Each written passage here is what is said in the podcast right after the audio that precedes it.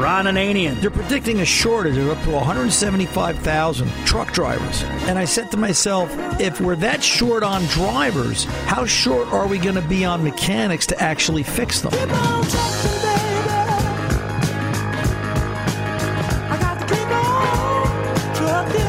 The Car Doctor. Your dashboard light is on all the time. Check engine. That's not necessarily going to be related. Where I would go with this, you probably have a bad multifunction switch. Welcome to the radio home of Ron Ananian, the Car Doctor. Since 1991, this is where car owners the world over turn to for their definitive opinion on automotive repair. If your mechanic's giving you a busy signal, pick up the phone and call in. The garage doors are open. But I am here to take your calls at 855 560 9900. And now, here's Ronnie. It's time to start your engines. 855 560 9900. Ron Ananian the Car Doctor rolling along this hour here to talk to you about your car problems, whatever they might be. 855 560 9900. The Car Doctor's 24 7 toll free hotline. Give us a call, leave a message, and we'll get you in queue and talk to you about your car and its problem, whatever it might be. Keep in mind, too, that you can call 855 560 9900 and leave a message. When I say 24 7, but what I mean by that is that you can leave a message and Tom Ray or Motorhead Matt will call you back and get you in lineup for the next live show. We are live on the network Saturday afternoons, 2 to 4 p.m and we are on delay broadcast on some of the affiliates around the country and uh, podcasting around the world now. And we can uh, we can get back to you and get you in queue. We can talk about your problem here on air. And I know, you know, being on radio can be a big deal and make you nervous. But the bottom line is, I'm just trying to help as many people as I can. And uh, you know, it's the same thing with your emails. If you send me an email, Ron at cardoctorshow.com, and if you don't get an answer, chances are I'm answering it here on air because I thought it was a very worthwhile question, and and in the sense that it will help a lot of people because I'm trying to give out as much information as I possibly can during the course of the day and week and month and so forth. So um, just be aware of that. Ron at cardoctorshow.com. And of course, podcasting for all of you, cardoctorshow.com. And uh, we're, we're, we're trying to simplify it. Just go to cardoctorshow.com. You can get the podcasting there. And sometime this week, he turned his head and looked at Mr. Ray and said, Will there be a subscribe button there? Perhaps by chance, maybe. Hmm. Actually, there will be uh, as of today when we uh, when I make the changes on the website. Uh, when you go to the uh, podcast page, you have the choice of downloading or subscribing to the RSS feed. So it'll be there automatically. Oh yeah, We've automated it. yes. Finally. Well, Theoretically. y- you click you click subscribe, it takes you there. I mean, you've you as the consumer have to put it in because it's not standard for every RSS reader and program out there. But yeah, I mean, it's Right. there. You, once you subscribe, once you get it into your system, you're done. It'll work better than a self driving car. And anything would work better than a self-driving car. Ooh, I hear the phone ringing. Oh, go get the phone. So theoretically, um, I want to talk about scan tools. Well, a couple of reasons why I want. to. I just came from. I went to the new Snap-on, the Revolution as they call it. Snap-on has come out with a new scan tool called the Revolution, and it's uh, well, not the Revolution. They're calling it a Revolution. They're calling it the Zeus scan tool. And I sat through the hour presentation, and it was it's interesting. What they're doing is they've taken their current level scan tool Verus and they have smartened it up in a sense. So if you have a fault code P0171 on a 2008 Chevy Silverado, it will gather all known pattern failures, any TSBs, um, repair procedures, all the information. It gathers it into one spot and it leads you through a diagnostic routine, one piece of the puzzle at a time. Kind of a neat idea, and I think they're going in the right direction, but there's a couple of holes in it that I didn't understand in the class, and I, I raised my concern, and needless to say, they were happy when I left. One of the things the tool does wrong is it analyzes the data only at idle. So it, it's you know it'll, you'll group your PIDs, it'll group group your parameters, your your pieces of information that you want to look at. It groups them you know by by failure. So if it's a P0171, it's going to call up fuel trim and RPM and coolant temp and things of that nature. And it will then show you by red or blue color red meaning failure, blue meaning it failed at one point or it's suspect, and it's part of that package that it's something to pay attention to. But it only analyzes the data at idle. And that's the part that I had a problem with because, as I pointed out to the to the instructor, I said, "But what about the problems like a mass airflow sensor underperformance? Um, you know, driving down the road at 52 miles an hour. How does it work? Well, it won't work there. You'd have to make your phone a hotspot. Yeah, but because it has to be connected to the internet. Yes, but if my phone has to be connected to the internet and I can make it a hotspot, but it only analyzes the information at idle. So what good is it cruising down the road at speed? That didn't make any sense to me the cost to operate it didn't make a lot of sense to me. All of a sudden, we became a $16,000 scan tool for one tool. And while we all know the cost of tooling is going through the roof, it, um, it, it, it seems like they're going in the wrong direction. The biggest problem, I, I think, with the new Snap on Zeus and I should point out we've we've reached out to Snap-on. Nobody's gotten back to us to want to respond to any of this. The biggest problem I see with the Snap-on Zeus is this is going to become man versus machine again. They're they're attempting to, for lack of a better word, dumb down the industry. They're gearing this towards you know those techs that are looking for the silver bullets that don't really want to take the time to diagnose something and resolve it by step by step calculation and diagnosis. There's nothing you can't do with a Zeus that you can do on your own. It's it's really that simple. It's not it's not that it has all the answers.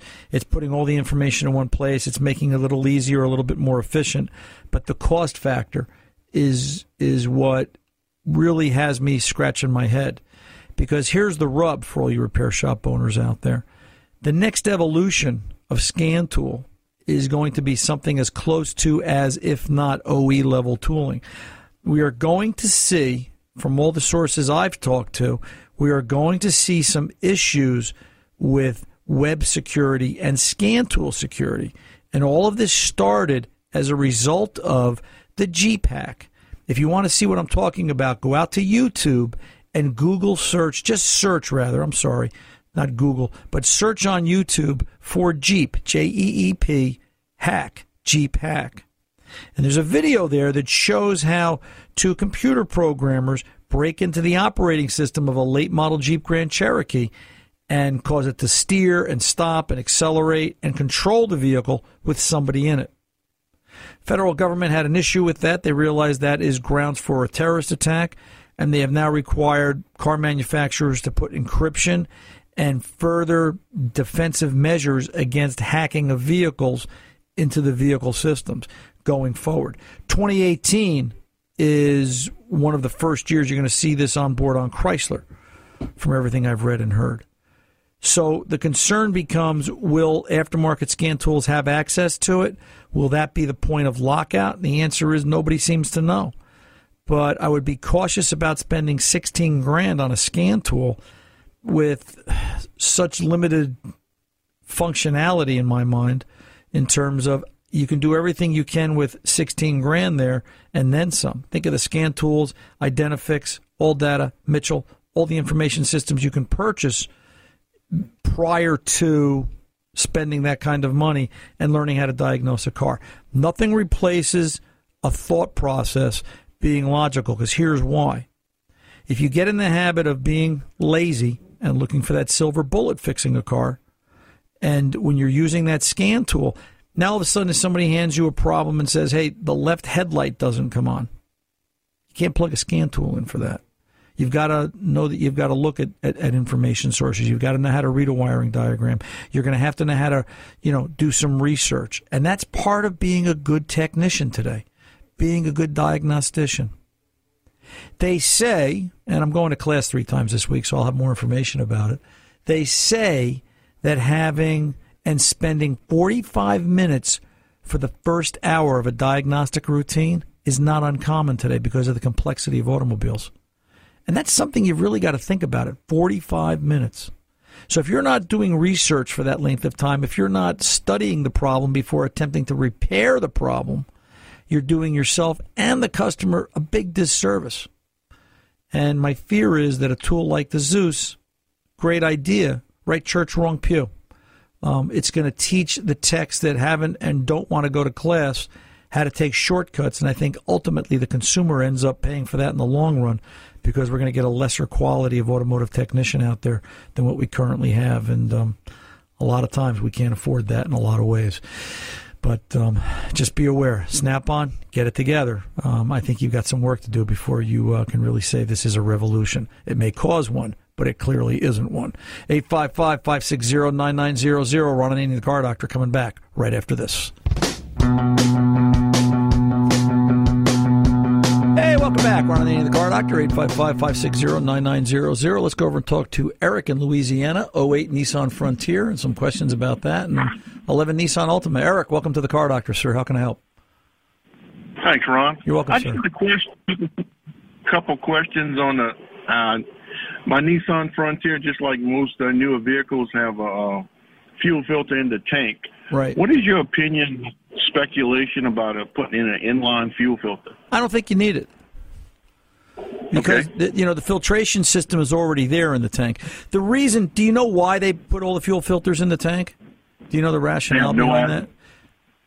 I have no idea. Well, they, they you know it's probably 15 years ago now. If you noticed on on cars, they did away with return lines, and the reason they did away with return fuel lines, you know, they they pump so much fuel up to the front of the engine, and then the excess would go back to the the excess would go back to the the tank via via a return line. And the reason they did away with the return line was because that return line runs the length of the car. Where if you notice, they always tried to keep it away from the exhaust and the hot undercarriage, but some days you just can't you can't change that. And now you're pumping all this superheated fuel back into the tank. And and the problem became that you know when you heat the fuel like that and put it back into the tank in that environment, you now raise the pressure level in the tank and you create more fumes and more fumes is more emissions and more emissions is more pollution. So it, it became self-defeating. You've got an emission control that's creating emissions uh, so that's one of the reasons they went away with return lines. I mean, the second is a no-brainer. They did away with return lines because it's one less part they had to make and charge you for, but they didn't lower the price of the car any, did they? They just keep raising the price of the car. Um, you know, it's and they're still operating on the theory if that return line costs them fifty cents to make, fifty cents times a million cars is X number of dollars. That's one. Fuel filters are in the tank because the fuel filter, like the line, you know, it's exposed to the heat and they feel like they've got filtration down to the point now where fuel filters in the tank are good for the life of the vehicle or until the point that the pump dies and then it gets changed with the pump. Uh, to date, I have never changed a fuel filter in the tank as part of the fuel pump assembly. Haven't had the need. So the, the, the theory and the engineering does hold up and does work. And, you know, it, it, it does seem to make sense if, if, if that helps you at all. What I needed to know. All right. So, hey, by the way, it's um, you, are, are- how are you down there in Louisiana? Well, you're right between uh, you're right between uh, Hurricane Harvey and Hurricane Irma. I mean, are you guys affected by any of what's going on down there weather-wise? Nice sunny weather, Yeah. low humidity for a change, Yeah. great temperature. Do you think you're being Anyway, on the, go ahead. Go ahead. I was going to say, do you I'm think sorry. you're do you think you're I'm sorry, do you think you're being influenced by Irma that your weather changed as a result? I think, uh, well, I don't know anything about meteorology, but I think bet- between the two hurricanes, it's just producing good weather. Yeah, it just kind of pushed all the bad stuff out. So, um, yet you had a second question, Eric? Yeah, uh, 2011 Nissan Altima, my wife's car, brought it in for a really good service a while back, and uh, the book says it has an in-cabin air filter, Correct. but when he went to change it, there was no in-cabin air filter. That's kind of I mean, he unusual. and he he, he looked tore, the, he, yeah. tore the, he tore the dashboard half apart before he figured out there wasn't one there. Yeah, to my knowledge, well, I guess maybe they there was up through 08, 09. Um, I haven't done an 11. It's usually right behind the glove box. Yeah, I know. He he tore it all apart. There was nothing there. No box for it. No nothing. Did he did he reference at all where it should be? Well, I didn't get in a great detail with him about it. He just told me the book said it was supposed to have one, and he didn't have a place to put it. All right. So do this, Eric. You got email? Yes, sir. Send me an email. ron at cardoctorshow.com. Send me the VIN. Send me the 17 digit VIN of that vehicle. Okay. All right. And uh, let me do a little research on my side because, to my knowledge, an 11 Altima should have a cabin filter. But Okay. you know, I was just I was curious about that. Thought I'd ask. yeah, it's nuts. I'm glad you did. I'm always, I'm always, you know, because that to me is a step backwards. Cabin filters are something they've added. Uh, you know, oh, I, I mean, for the longest time now, we've had cabin filters. They didn't put them in there. Why would they start to take it out? That doesn't make any sense. Um, and the reason I'm the reason I'm so adamant about it is if the car does have a cabin filter and he can't find it for some reason, if it's in a different spot, my concern is fifty or sixty thousand miles from now, your wife's going to be breathing in, you know, um, not good stuff. I had a Yes, sir. I had, I'll tell you a quick story. I had a I had a I had lunch this week with someone, and uh, we finished with lunch, and he was telling me about his car and how the air conditioning didn't work right, and the uh, sharp, acrid smell, and he had taken it to a bunch of people. And uh, this gentleman's in radio, and um, you know we were talking about the radio show and some other things, and he said, "Yeah, I can't seem to find anybody that can that can fix it. Do you think you could take a look at it?" I said, "Sure." We went back to the shop. I pulled the cabin filter out. If I'm lying, I'm dying, brother. There was about three eighths of an inch of dirt on top of this cabin filter. It was packed on this 20, 2011 Ford Edge. And he looked at me and he said, How come nobody else could find that? I just, I don't know. To me, it's the most logical thing in the world. What else would it be? And my point is that cabin filters left unchecked. This car had 85,000 miles on it. The filter had never been changed. And it got to the point where he was breathing. It was just a sharp, acrid smell. It stunk every time he turned on the air conditioning. It's just not good for your health. That's why cabin filters are there. So if, if the car has one, I want to find out. And if it doesn't, I want to find out why. Send me the VIN. I know some people at Nissan. I'll run the VIN and I'll find out how that car was built. And we'll go from there. Sure will, sir. All right, sir? Thank you for taking my call. You're very welcome. You uh, you take good Thanks care down. You're very welcome, sir. Yes, sir. Um, yeah, that's cabin filters are just too gosh darn important. They really are. There's um, one quick email I wanted to do here. This one kind of got my attention. We were talking before about self-driving cars and the podcast. I thought of this one. Um, hey, Ron, when the self-driving steering wheelless, self-driving steering wheelless cars show up at your shop for an oil change, brakes, and tires, how will you drive it into the lift, Joe? You know, Joe, that's a good question. Um, the question I've got is how will you get that self driving car in when it's stuck on the road if there's no way to steer it? How will you? Yeah, right. How will you steer it? I don't know. Uh, you know, it, it kind of becomes, I guess we're going to push it, but, you know, how are we going to? Maybe they're going to, maybe they're going to have an auxiliary steering wheel of some type in the trunk that, uh, you know, yeah, Tom, you had a, you had a comment? I was going to say, there's a lot of situations where you're going to need to you're going to need to steer that car. Right. Yeah, you know, my wife and I were talking about this the other day. When I when I go to visit a mountaintop site, I want to be in control of that thing, not some computer. Well, there's that, and there's also what will they do? Will they have an auxiliary steering column? An auxiliary because the self-driving cars I see, there's no steering column. There's just you know, it's just it's it's it's neutered. There's nothing there. Yeah, it's weird. It's weird.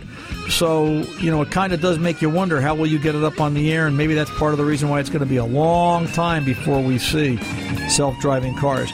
They can sell us the bill of goods, but actually bringing it to fruition is a whole nother story. Um, but great question, Joe. I love it. 855 560 9900. Ron and the Car Doctor coming back right after this. Don't go away.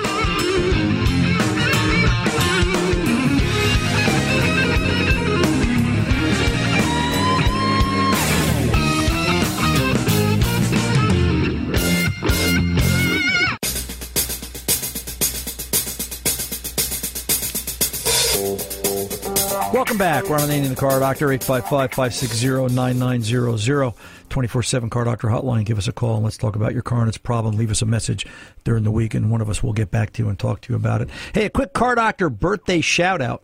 Lieutenant Colonel Richard E., otherwise known as Dick Cole, turns 102 today.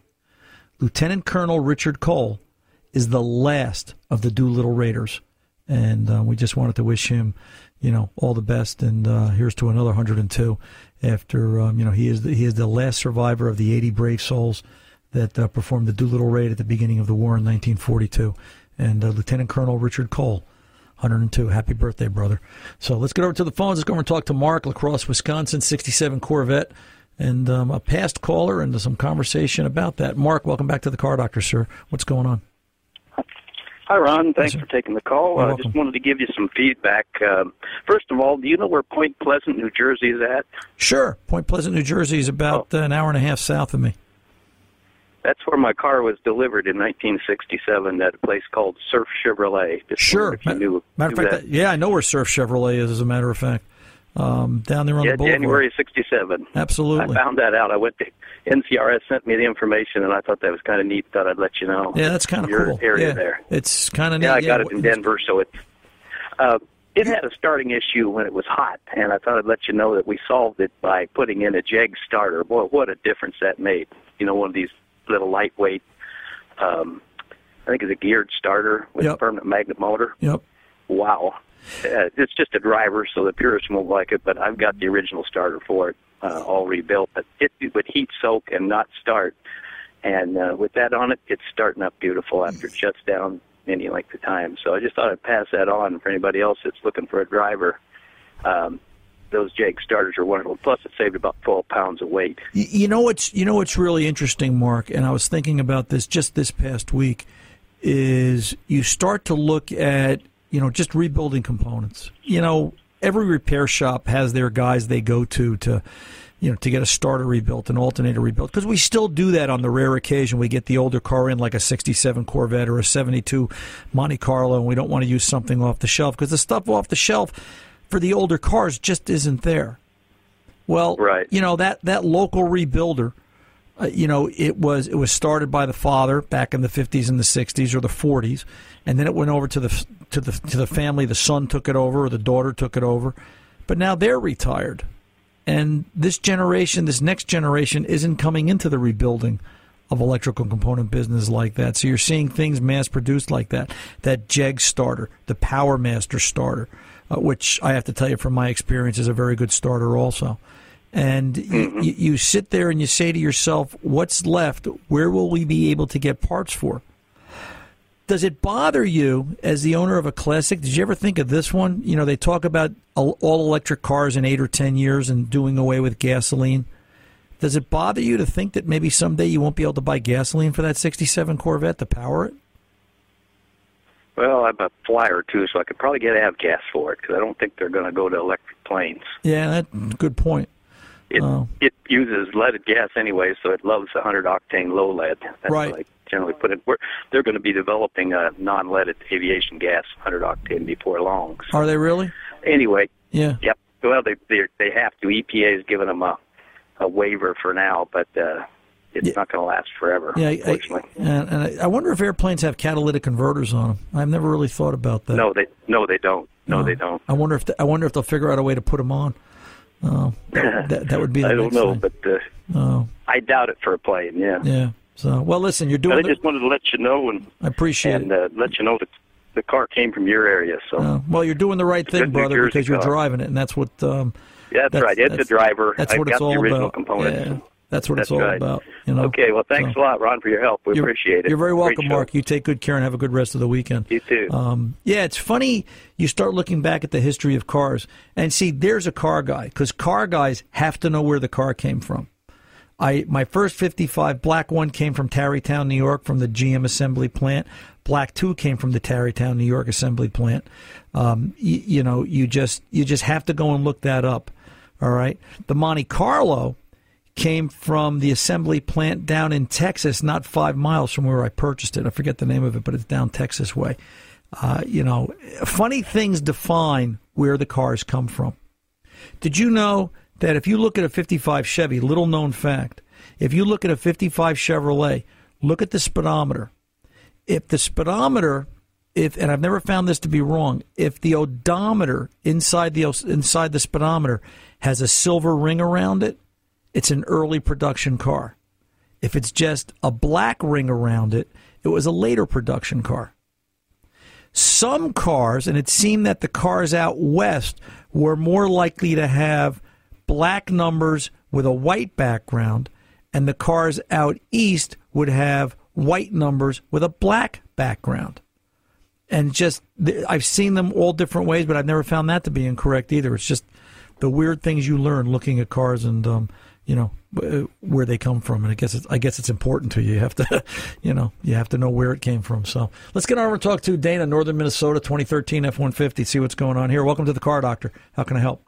Hey, thanks for taking my call. You're welcome, sir. So yeah, I've got a uh, 2013 F150. I've got about 85,000 miles on it. Been a great vehicle, but intermittently, and this has actually been going on probably since about 20,000 miles. Intermittently, when you hit the, the key to start the engine, the start sequence does not initiate. And if, if actually if you hold it long enough, it'll come up with I think a start engine failure. But if Okay. you just let up and re and re-hit it, it'll start. So what is it? Is is this push button or turnkey? Turnkey, Okay, so you turn the key and, uh, wh- and what happens? Nothing. Do you get does the, I mean the light the lights will light up on the dash, you know, and all that, but nothing in the engine starts or nothing initiates, doesn't crank, you know, nothing. okay? Now, I did take it into the dealer and they checked it once and they thought it was a bad ignition switch and they did put another they put a new ignition switch in it. And it failed after that, but it was it was at that then it was so intermittent. I mean, this we're talking maybe once a month Okay. and and it's it's beginning to fail more frequently now. And uh, I'm wondering, is there a start relay? There should be, but I tell you what I would do. I tell you how I'd approach this. Has anybody scanned all the all the all the modules on the vehicle? Have you done a system scan? No. Okay, I would do a system scan. I'd be looking for communication fault codes. Specifically, I'd be looking for a B as in boy thirteen nineteen. The other thing would, what does that indicate? uh, that indicates a communication fault. Oh, Um, okay. me- meaning that one of the modules didn't talk, and specifically uh, in the area of the body module itself, the BCM. And the, the other Okay. thing, the other thing I'd be looking for is when it goes into this no start. I would take a look if there's a way to if there's a way to. I would take a look right afterwards. I would take a look at the PCM data, things like fuel trim, and some of the other uh, uh, changeable parameters to see did everything reset. Are they losing memory? Is it losing power? Or is this clearly some other, you know, a mechanical failure? What I'm what I'm thinking about and what I'm trying to go the long way around the barn is because the last thing I would do is look at a wiring diagram and I would look at fuse 31 in the underhood fuse box. If fuse 31 is part of the start sequence on this vehicle, which I believe it is because I've seen this problem on not necessarily a 13, I've seen it on a 12 and an 11. All right that fuse 31 is going to have poor contact inside the fuse box. And I kind of remember something about a, a TSB that talked about rewiring and relocating fuse 31 to a different part of the box. Hmm. And if you if you pull the fuse out, identify which one is fuse 31, pull the fuse out, does it have a burn mark on it? I was just funny. I was just talking about that this past hour or the hour before and you know because of the current draw on the circuit and that would make sense to me and those are the things i'd be looking for first before i went and did anything else i would not be Okay. i would not rule that out that would not be completely uncommon or impossible um, fixed fixed i've fixed three vehicles in the last two years. Exact same scenario and they were all f-150s so. So, uh, is there a fairly inexpensive scan tool that I can get to check the scan codes, or is this something I need to take into a shop? No, you need to take it into a shop because anything that's fairly inexpensive, anything at consumer level, for lack of a better way to put it, is just going to do OBD2. It's just going to do basic engine faults. Whereas Okay. you need something that talks across all languages and all modules and all body lines. Okay. You know, so it's yeah, take it into a is shop. probably is this probably going to be a dealer or uh, a decent shop? Nah, decent shop. Any any technically competent, you know, repair facility. All right, they don't Sure. they don't have to have a Ford IDS, but uh, listen, I fix I fix a lot of cars all day long with basic scan tools. I just and I'm not that smart. I just I just know where to look and I know how to read, and you know I say that all Yeah. the time. I you know, and of course somebody's going to write me and say, no, you're pretty smart, but whatever. Um, my point is, you don't have to be a genius. Sometimes you just got to apply yourself and. Um, Yeah. you know, and yeah, I get a lot of shops. I mean, a lot of people ask me that. You know, can a dealer fix this? Can a regular shop fix this? Yeah, a regular shop can fix it. They just got to be smart enough to know where to look and how to read. So, but those are Right. those are the things I'd be looking at.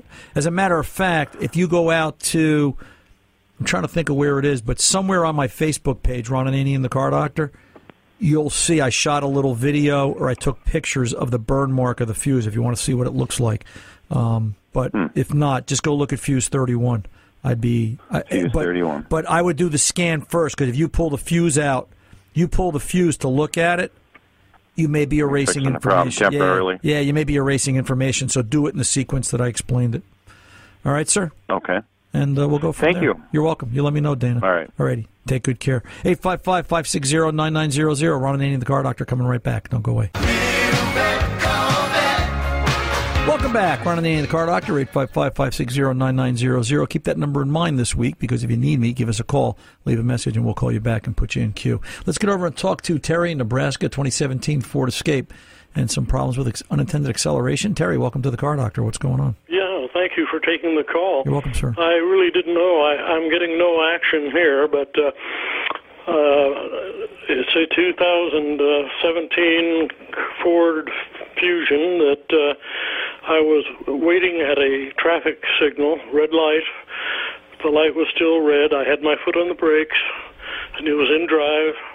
Suddenly, the tachometer started rising, and it it, the motor was roaring and it started dragging me forward, even though I had the brakes on with, with as much as, as well, as much as I could, you know, Right, the yeah, sure. pressure. And uh, uh, rather than let it drag me out into a four-lane highway at the rush hour, why I did a a sharp turn. This is from a standing stop, and I I just uh, steered it away from the main highway and hit a power or the traffic pole that was holding up the signals. And they tell me it totaled the car. They had to take me with, uh, to the hospital for a checkup because it was uh, a matter of shock, I guess. I still can't hear out of one ear Right. because of the explosion. But is that uh, that possible for uh, the thing to move me away from a standing start with the brakes on?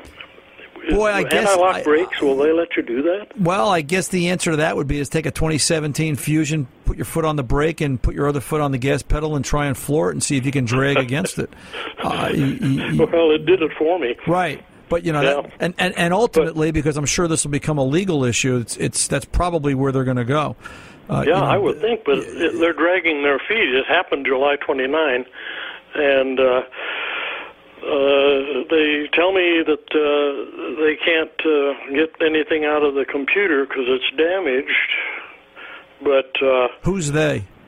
they uh, is the service department for the dealership uh, that I bought it from here Nah, in Nebraska. Do, do, do yourself a favor, Terry, if you haven't already, and I'm sorry the clock's going to grab us, but I would elevate this to Ford Motor Company itself and make them aware. They'll have engineering come out and take a look at that because this to me is an engineering problem far above the dealership service department capability. And um, explain to them before this becomes a lawsuit, you're looking for some answers. Good luck and let us know if there's anything else we can do. Uh, we'll try to do what we can for you. I'm Ron Ananian the car doctor. Thanks for being here. Till the next time, good mechanics aren't expensive, they're priceless. See ya.